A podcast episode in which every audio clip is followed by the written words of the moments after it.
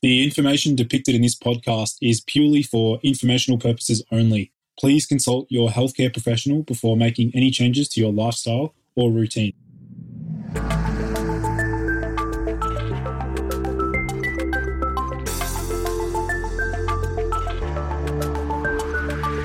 Hey everyone, and welcome to the Boost Your Biology podcast. My name is Lucas, and I'm the founder of Ergogenic Health. Together in this podcast series, we will go underground to explore cutting edge health and human performance insights that you simply cannot search on Google to help you upgrade your existence. So, without any further ado, let's jump into today's episode. Today, I'm joined in by a very special guest, um, somebody that I've looked up to over the years in regards to uh, learning more about you know metabolic health and insulin resistance. Um, because this man, in my opinion, is definitely a pioneer uh, in this field. So, um, Benjamin, welcome to the welcome to the show, man. Uh, Lucas, hey, what a that's a nice introduction. Thanks, brother. Yeah, if if I'm a pioneer of insulin resistance, it's simply because it's such an unpopular topic, so no one else cares to talk about it. Yeah, yeah. So I thought we'd sort of maybe start out by um, you know giving my listeners a bit of an introduction into um, your background and, and your experience in this field. Yeah. So my background started with a focus on how the body responds to exercise. So I was initially interested in what happened at, say, well, most specifically the muscle. When we challenge a muscle, it gets bigger, it gets stronger, and towards the and that's what I started. Uh, that was the area of research I started with um, with my master's degree, and then as I progressed through my uh, graduate degree, I was increasingly interested in fat cells, and and it really started with one moment where I found a manuscript um, where they the scientists were publishing that fat cells secreted hormones, and in particular pro-inflammatory hormones. So that was sort of a twofold interest. One, it identified that fat cells are an endocrine organ. So our fat tissue is an endocrine organ, like our thyroid or our pancreas. It's releasing hormones into the body. And two, it's these pro-inflammatory proteins that uh, at the time we thought, and, and it, I think that's justified, even to this day, it connects obesity to so many other diseases like insulin resistance. Part of the cause of insulin resistance is this process of fat cells getting too big and becoming inflammatory, and then it starts to spread this insulin resistance throughout the body. Hmm. So maybe we can touch on. Um, I know there's a, a, lot of people sort of discussing how body composition can influence um, you know, general metabolic health. But I know I've seen many people that are actually they're, they're actually skinny, but yeah. they can insulin resistant at the same time. So do you want to sort of a little mm-hmm. bit? Yeah. So uh, in fact, there are studies. I'm thinking of a couple studies uh, in in women that look at the effects that look at the differences in women with and without polycystic ovarian syndrome, the most common form of infertility. What's relevant about that lest someone be wondering why is Bikman bringing up a fertility problem? PCOS at its core is a metabolic disease. In fact, an insulin resistance problem where the insulin resistance is affecting the ovary's ability to convert testosterone into estrogens because that's what happens in the ovaries. Insulin blocks that from happening. And so the woman's never getting this big spike of estrogens, which then means she can never ovulate, which means she's uh, in, well has infertility as a consequence. So in these studies that look at um, women with and without PCOS that are the same weight, they're the same body weight, and yet the women with PCOS have more fat and specifically more visceral fat. And so how we store fat matters more, I would argue, than how much fat we have. And that's a combination of both the specific location and like where we're storing fat, um, the depot where it's physically located, and the and the nature of our fat tissue growing. Is it growing through individual fat cells getting big, what's called hypertrophy, that is a bad way to grow fat cells? That, that that's when fat cells become insulin resistant, or is it that the fat tissue is growing and it's growing through hyperplasia where they're multiplying, they're proliferating? That's a healthier way to get fat. Mm. Yeah, I mean, I've heard um, I've heard a lot of theories in regards to inadequate use of blood sugar being linked to excess free fatty acids in the bloodstream. So maybe did you want to explore a little bit on that, how that's sort of linked to, yeah, like. Yeah. Yeah. So one of the problems with um, progressive insulin resistance is that the body starts swimming in a sea of both glucose and fat. And that is happening. Well, there could be a lot of variables that come into play, but I would argue the most relevant one is the the uh, fat cells becoming insulin resistant and leaking free fatty acids. That's one part. So normally insulin would come to the uh, fat cells and tell the fat cells to stop, to, to store fat and to not leak it. When the big hypertrophic fat cell becomes insulin resistant, uh, it starts leaking the fat, even though insulin's trying to tell it not to. So that's going to contribute to increasing fat, free fatty acids in the blood. And then beyond that, in, in, indeed, quite distinct from that, is what happens when the liver becomes insulin resistant. When the liver becomes insulin resistant, it starts to break down its own glycogen, so it's stored glucose and starts leaking that into the blood, increasing glucose. E- even though insulin's trying to lower blood glucose, when the liver's insulin resistant, it doesn't get that signal to be storing glucose as glycogen. It starts to break down the glycogen.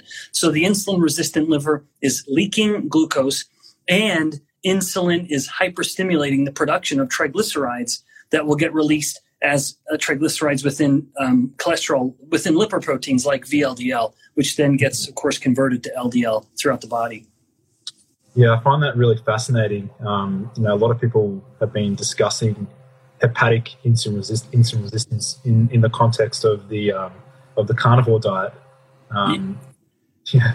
Yeah. So I I, have, in fact, even right earlier today, I see on my Twitter feed a lot of people are bringing up this physiological insulin resistance that you see with the low carbohydrate diet. And oh, I rage against that idea.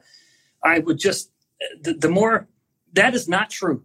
I, I will say that with a, a, very high degree of confidence. Um, a low carbohydrate diet does not create insulin resistance. A carnivore diet does not create insulin resistance. It creates, I will say, it creates a form of glucose intolerance. And someone can choose to think that's a good or a bad thing. I, I don't care about that. I don't care which side of the argument they take in that regard.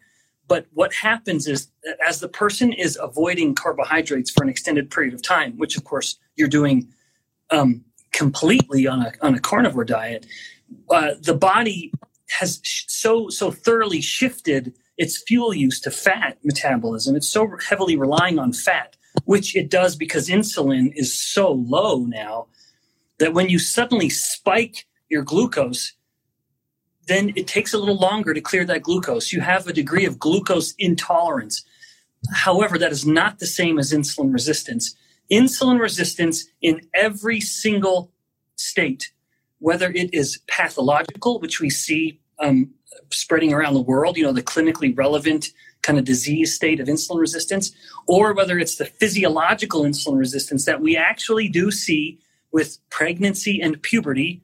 Those are the two instances. I say physiological because the body goes into insulin resistance on purpose to serve a purpose, to help the kid grow through puberty or to help mom uh, get fat and help fetus grow quickly in, during uh, during pregnancy in both of those instances, what they have in common is that insulin is elevated. You cannot have insulin resistance without hyperinsulinemia. I am unaware of a single instance of that happening ever, pathological or physiological. And that is important because it helps us understand that a carnivore diet or any low carb diet does not cause insulin resistance because the insulin comes down exquisitely low very, very quickly far better than any other intervention. And that indeed is at the heart of why I am an advocate of a low carbohydrate diet because the more I appreciate the relevance of insulin resistance in longevity and in disease, the more I appreciate that the key is keeping insulin low. If you can live a life with low insulin, you are going to have an insulin sensitive body. Mm.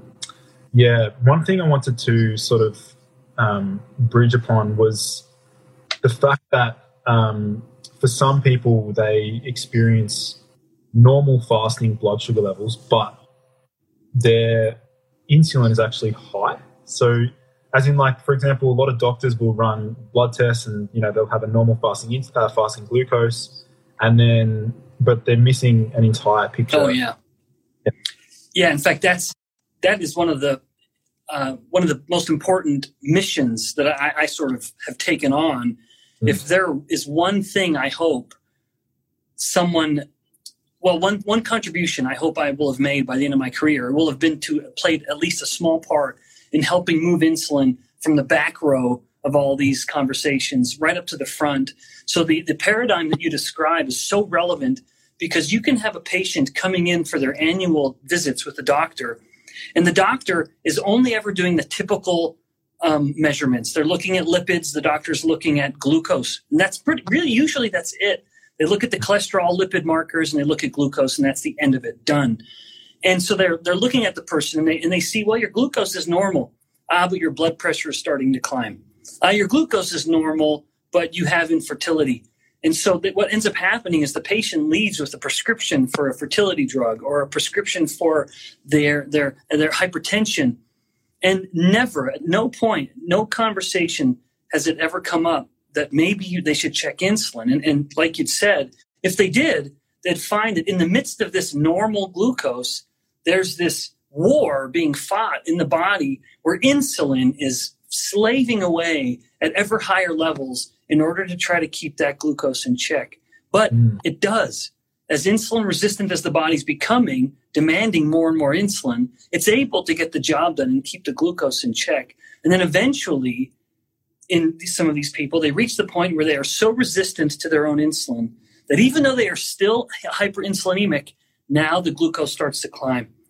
And this state, high insulin, normal glucose, is insulin resistance, and it can happen 10 years before the glucose starts to change. So imagine not only would we treat the disease better, we would detect it so much sooner and be able to intervene so much earlier if we just stopped looking at metabolic health through the lens of glucose and in contrast started embracing the idea that insulin matters arguably more than glucose yeah i mean i find that so fascinating um, the fact that it's so neglected um, but i'm yep. really I'm, I'm, happy that you're voicing you're voicing your research and, and that's you know that's something you you can um, put forward because uh, it's definitely something that's it, it, it, bugs me as well you know when i see people um, saying that they feel like metabolically healthy, I'm just like, I'll question them. I'm like, all right, have you had your fasting insulin check? It's like, no.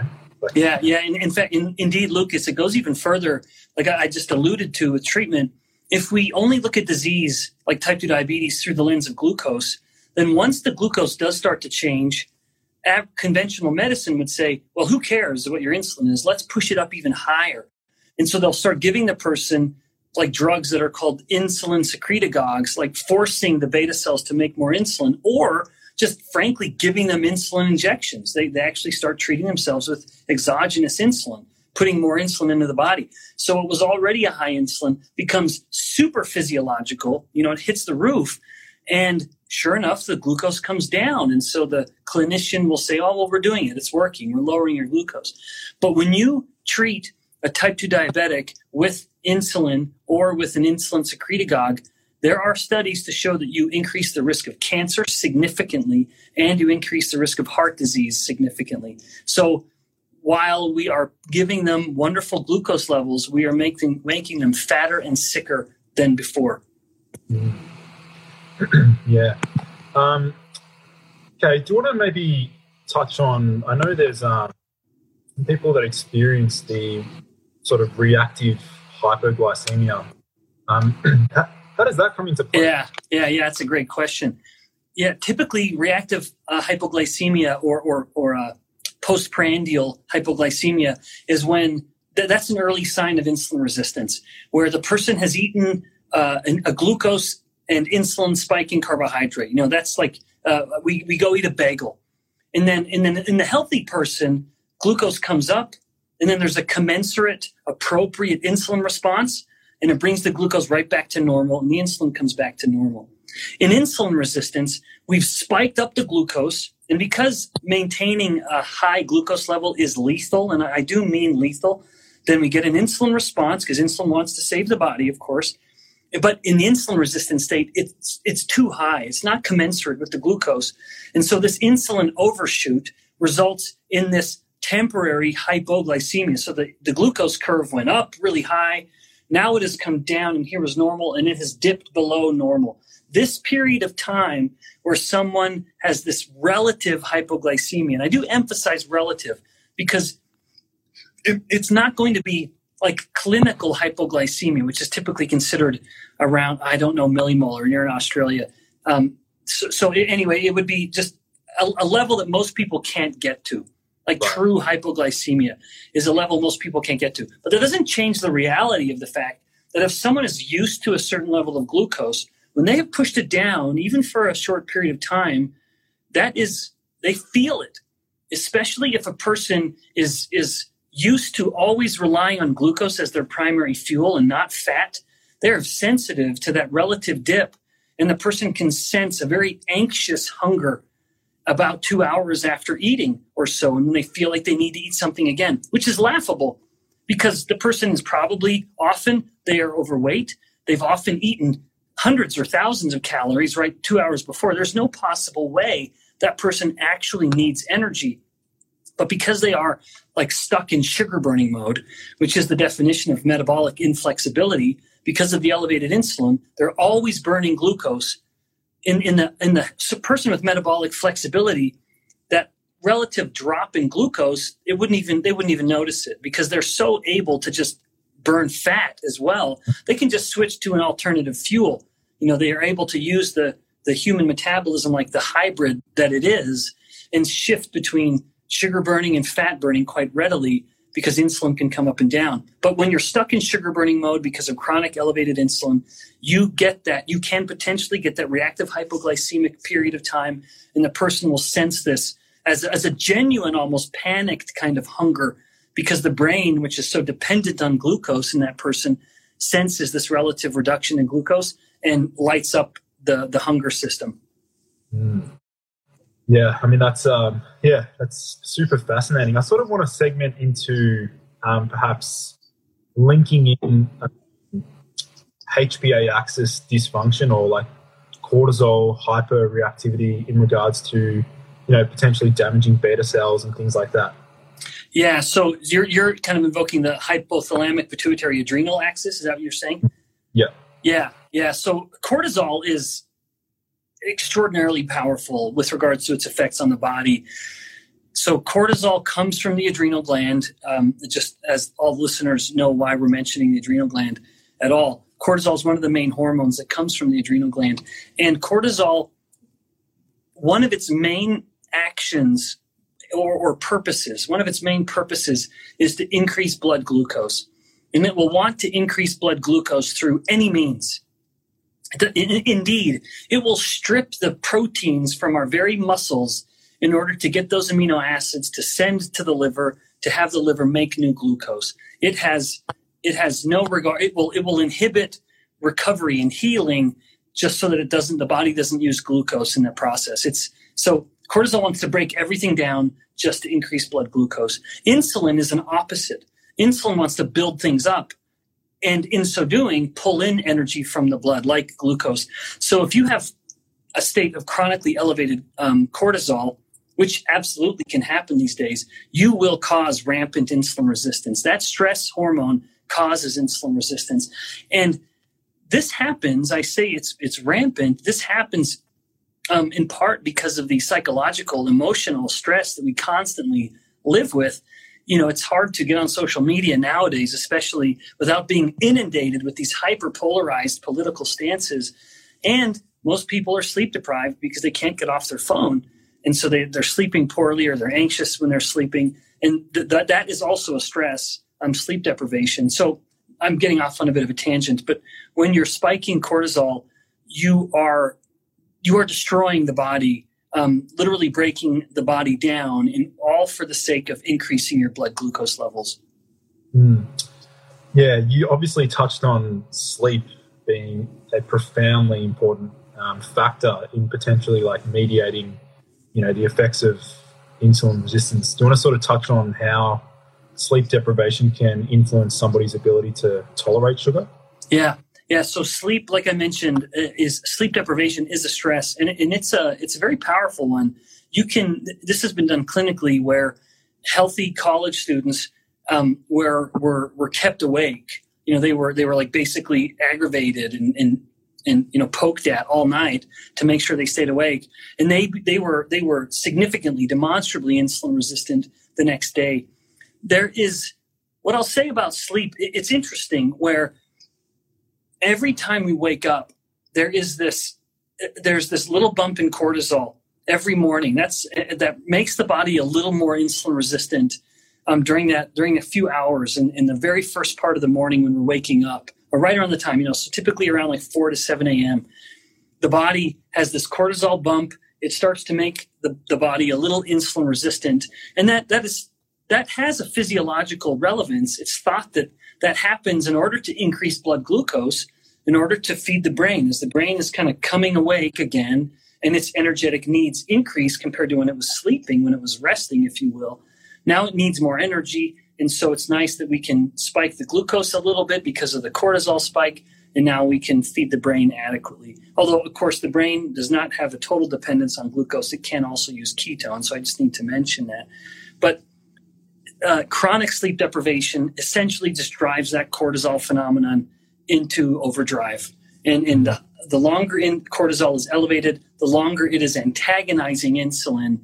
Um, it is called an insulin antagonist, and insulin just has to work harder and harder in order to try to do its job. Mm. Yeah, very interesting. Um, maybe we can sort of um, touch on a little bit about you know the link between stimulating mTOR versus AMPK because I know they're two you know very popular um, topics. Yeah, following metabolic health. So, what's what's the link there? Yeah, yeah, that's those are you're touching on some really relevant stuff. mTOR, just by way of introduction for for those listening, mTOR is a is a protein in in our cells that will tell a cell to build. So it's very anabolic. It wants to build things. It wants to pull in energy and store it and build. So it's a good thing. We need it. Uh, absolutely. It's essential to human survival to have that turned on sometimes, um, but not all the time. Uh, what is interesting about mTOR is at, even at the muscle, uh, at the level of the muscle cell, which is one of the most obvious cells to pick with regards to something growing. If you are chronically activating mTOR, it starts to resist its effects. The mTOR signal starts to dampen. You don't get that anabolic response anymore. So what you need to do to really appropriately take advantage of mTOR and maintain lean mass, bone and muscle and, and, and, and beyond, you need to spike it. It has to be cyclical. You want mTOR to be turned on and then it's turned off. It's turned on, it's turned off. And exercise can turn that on, dietary protein can turn that on, and insulin itself can turn on mTOR very well. Now, AMPK is the opposite. It's the yin and the yang. So mTOR wants to build something up, AMPK wants to break it down. So AMPK would be telling a cell to break down what it has, don't build things up. So this is obvious if we look at like the liver and the fat cells. AMPK stimulates the breakdown of stored fat and the breakdown of stored glycogen in the liver.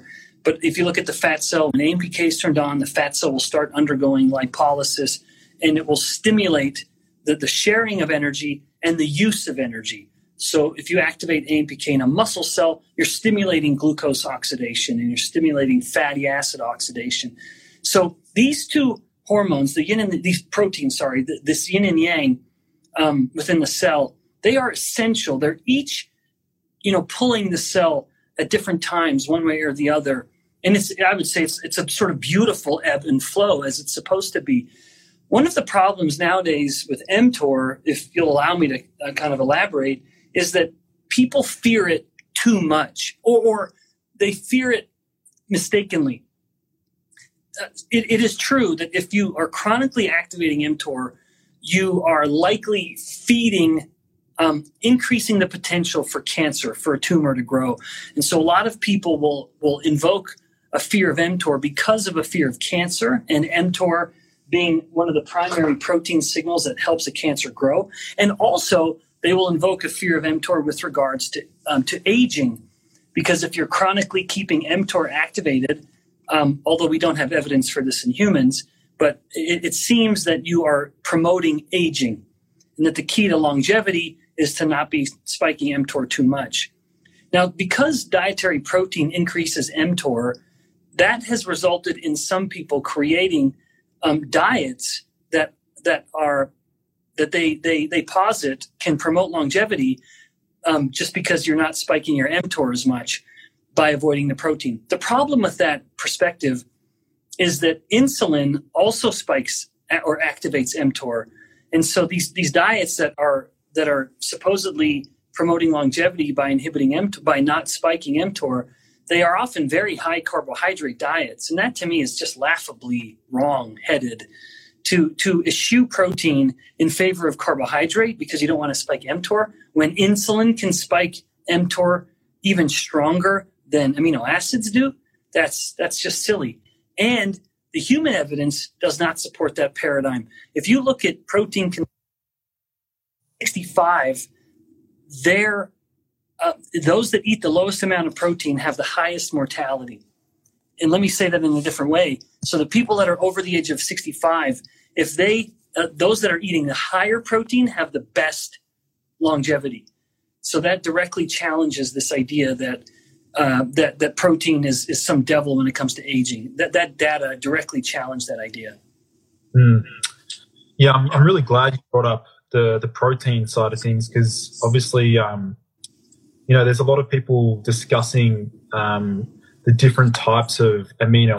You know, we've got the insulinogenic amino acids and the ketogenic amino mm-hmm. acids. So, but there's crossover as well. There's some that are both. Um, so, perhaps maybe we can discuss a little bit about maybe is there any research in that realm of like restricting particular amino acids, potentially methionine? Yeah, yeah. So, I, if I remember correctly and I do have to speculate a little bit. I think the most insulinogenic is alanine, and I think I think arginine is also quite insulinogenic. But a listener would be able to confirm after and prove me right or wrong. But regardless, um, I personally do not believe we should worry about that.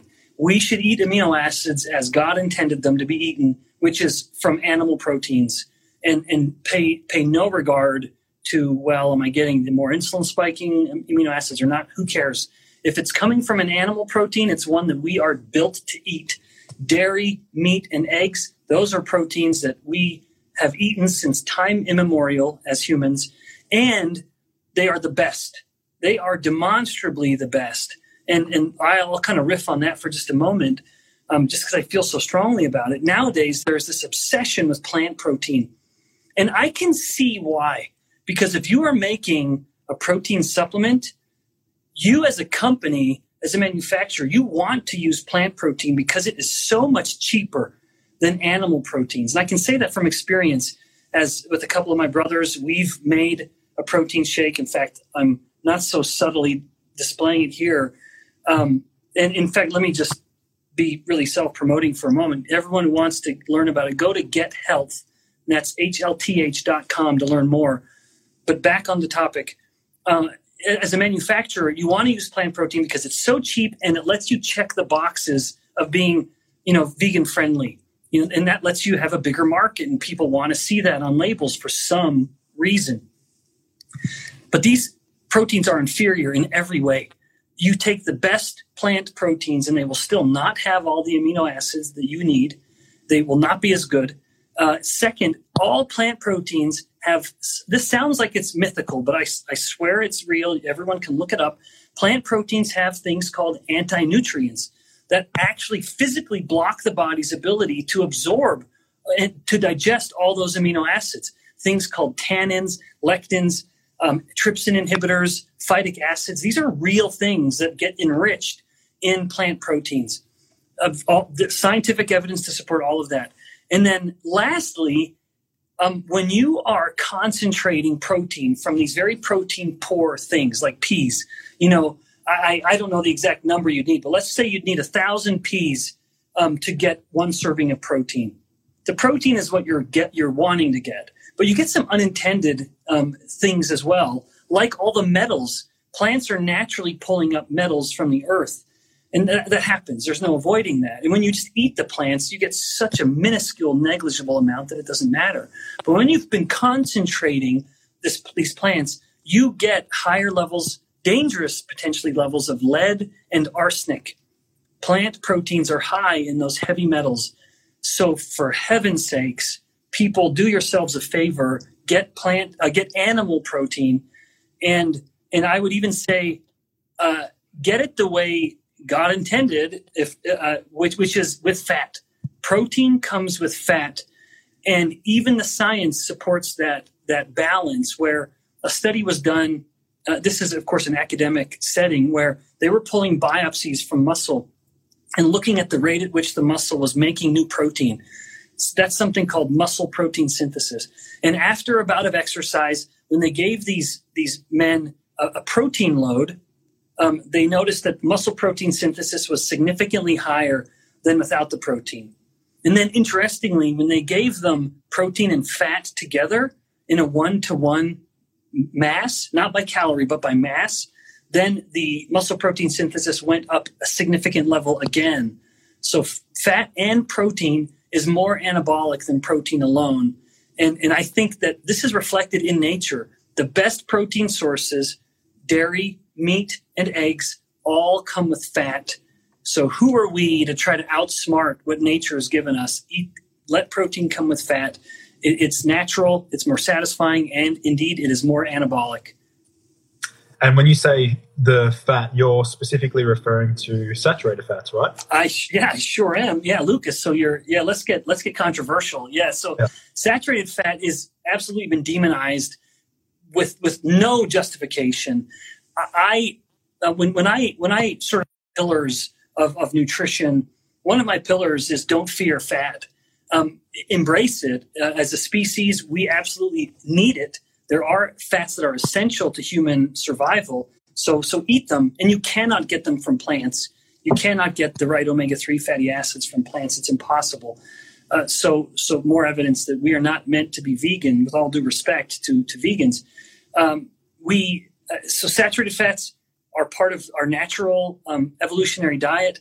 We, when I am an, when I'm advocating eating fat, I will say eat fat from animals and fruits because that's how we've eaten them forever. The animal fat is obvious since t- uh, we've been eating animals since the very beginning. There's no questioning that. And then the fruit fats we've also been eating for millennia because fruit fats, the most common are, are going to be in human history. It would be olives and coconuts because all we needed to do was get the flesh, the flesh of the fruit, and then just squish it. Once we compressed that flesh, we would get an oil from it. You cannot say that about all the other fats like soybean oil, canola oil, corn seed oil, everything that they call vegetable oil, none of which are vegetables. They're all seeds, and they're all these industrial seed oils that have to go through an, a remarkable process in order to get oil from them. But I would say don't we shouldn't confuse that with milled um, seed like chia and flax. And let me just defend those for just a moment because I know in the low carb space we typically will just poo poo all seed fats and just say they're all garbage, avoid them all. In general, that's true. But the, the omega 3, the seed based omega 3 alpha linolenic acid that you get from like flax and chia, while it does not convert well into EPA and DHA, which are the essential fatty acids, it is still there. It is very ketogenic. In fact, ALA, that omega 3 from like milled flax and chia seed, is the most burned of all the long chain fats. So the long chain fatty acids are the predominant fats in our diet, and that's appropriate. Um, but that that one omega three ALA is is the most burned. It's burned more rapidly than any of the other long chain fats, and actually that makes it the most ketogenic of all the long chain fats. Super interesting. Well, um, yeah, obviously we sort of segmented into a little bit on the polyunsaturated fatty acids. Um, yeah, I did. Debated quite a lot in terms of um, creating lipofuscin and also um, you know, damaging cell membranes and things like that when they become oxidized. Yep. Yep. Yeah, that's right. So, in, indeed, it's that reality that I have in mind when I advocate natural fats like fruit and animal fats. Um, a lot of the let's look at this in the context of heart disease. I find like that's that's a helpful way to look at the the utility or the lethality of the fats that we eat, the long chain fats. When when we are worried about heart disease, what we're worried about is the formation of atherosclerotic plaques. We get concerned with the idea that our coronary arteries are going to get blocked with these plaques and will block blood flow, and then we'll have a heart attack or we'll have a stroke if it's blocking blood vessels in the brain. Needless to say, that's something we want to avoid there is tremendous debate, tremendous indeed theory, theorizing, and speculation as to what is the actual origin of the plaque. So everyone listening should know we don't exactly know what causes an atherosclerotic plaque to form. But what appears to be essential is the formation of lipid peroxides. These are these, when a lipid has become oxidized, it has become this very reactive molecule that we we just need to do our best to avoid.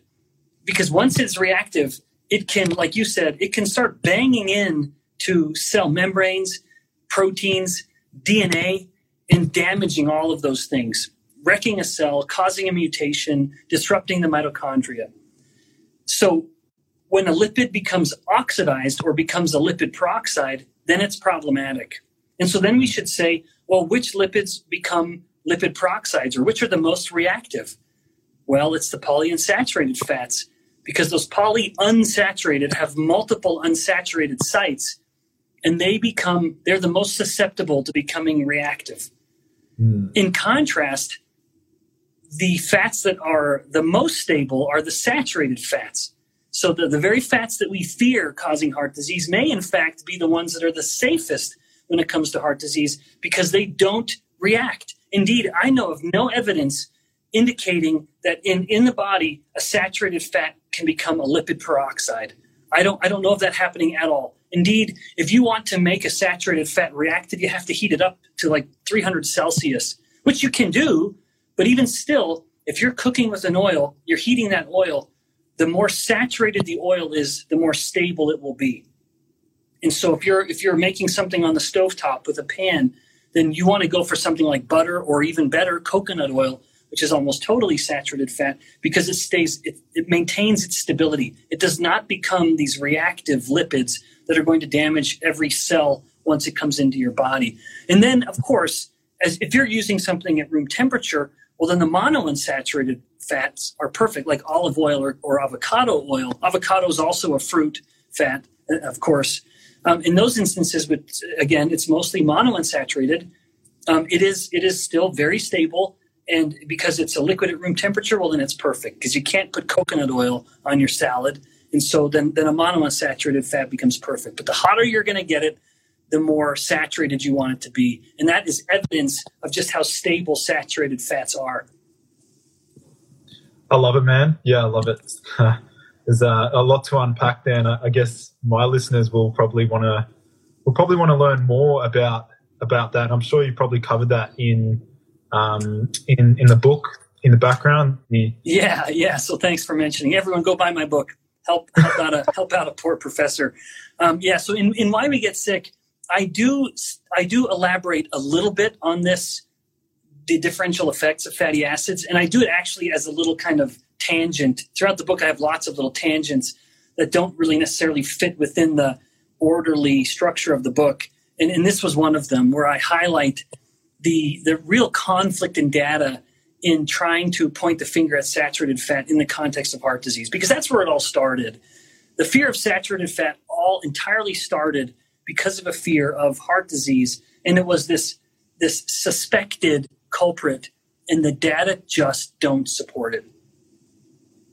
Exactly.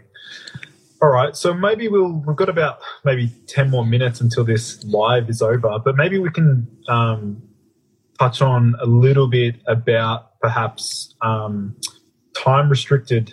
Uh, yeah, yeah, and, and yeah, and time. That, that's a great question.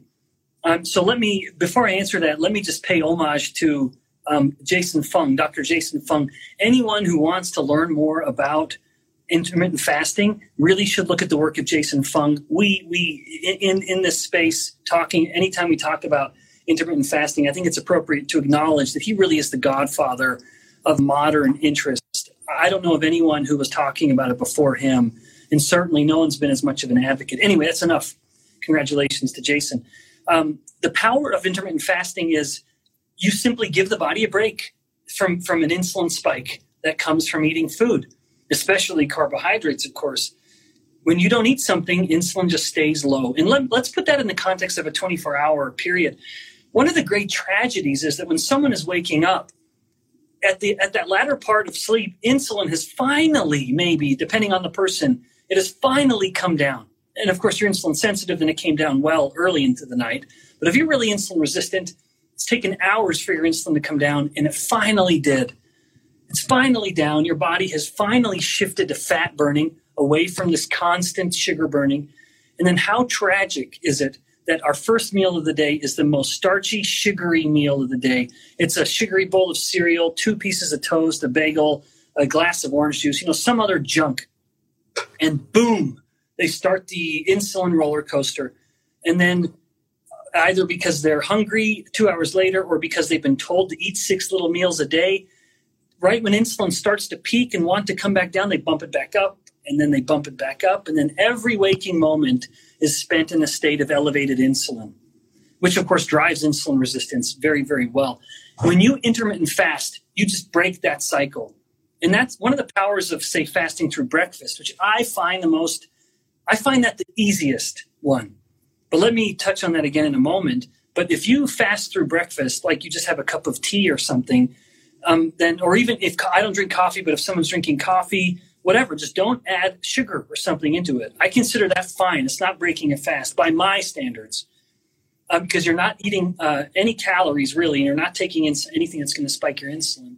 So you wake up in the morning and you just coast right through breakfast. You keep insulin levels low, and then you bump up your insulin for lunch, and then you shift a little bit to sugar burning, but then give yourself a break again don't eat dinner for four or five hours.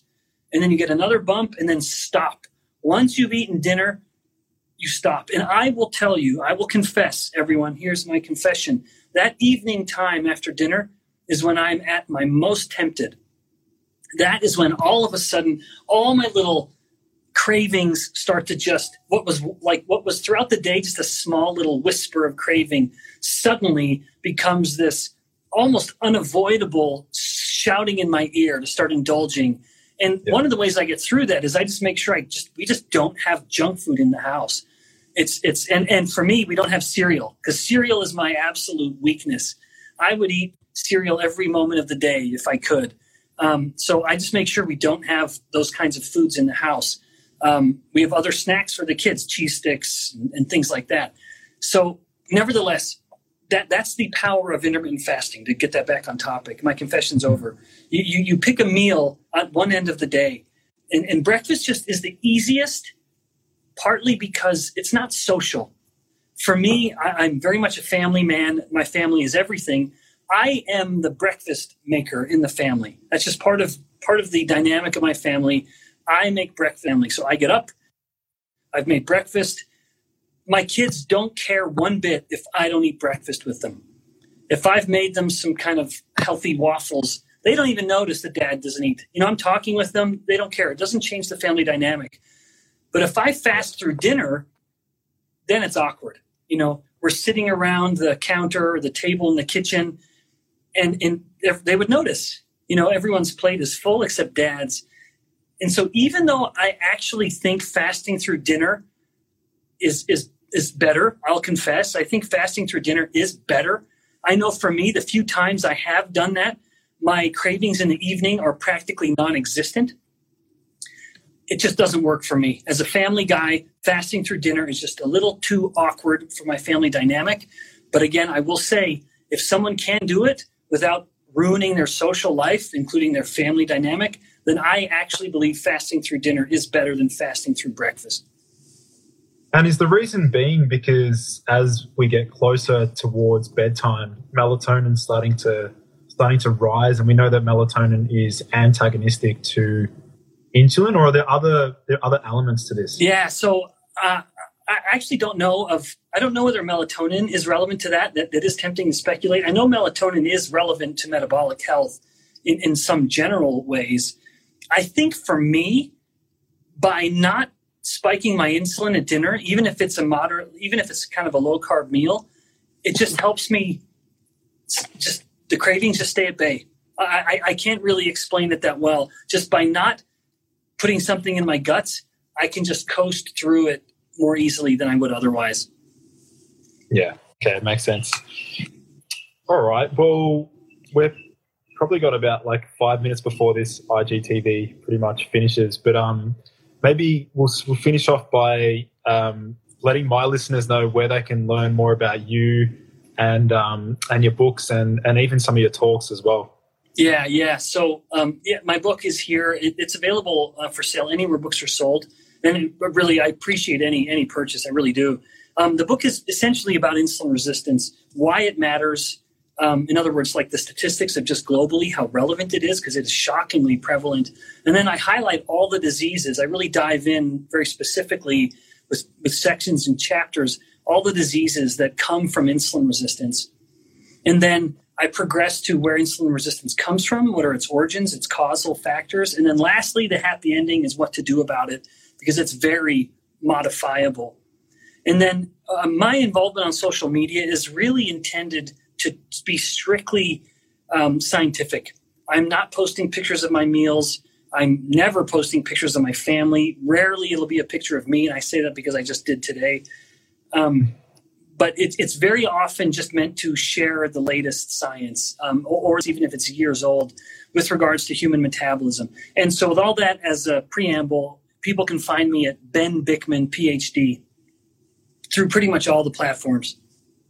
Awesome. Well, um, that pretty much wraps up today's episode. Maybe I might just ask you one final question. Maybe do it. Three tips that you can um, suggest for people to improve insulin oh, yeah. sensitivity. Yeah, that's that's awesome. Yeah, I'm gladly I'll gladly answer that. So first tip, control carbohydrates. So just be smart. What I say, starch smart. Just know what you're getting, and essentially, if it comes in a bag or a box with a barcode, it's one it's uh, starch to be careful with. Focus on fruits and vegetables and eat them. Don't drink them. Second, prioritize protein. Make sure you're getting around one and a half to, to even up to two grams of protein per kilogram of body weight. And if you're really overweight, then it's per kilogram of ideal body weight. And that just has to come from animal. Don't waste your calories and money on plant proteins. It is a true waste. So make sure you get enough protein and then don't fear fat.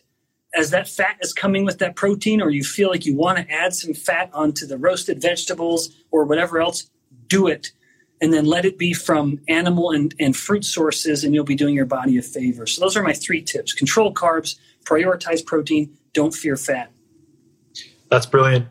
Well, thanks so much, um, Benjamin. It's been a pleasure having you on to the show. And yeah, I guess my listeners are going to really appreciate this. And there's a lot of uh, useful content here. So, again, my, my pleasure. My pleasure. Lucas, thanks. Thanks for reaching out. I, I enjoyed the time. Thanks so much. I appreciate it. Thanks. I'll speak to you soon. Okay. See you, brother. Thank you, everyone, for joining in to today's episode. For in depth show notes and lessons learned, visit nofilter.media forward slash boost your biology.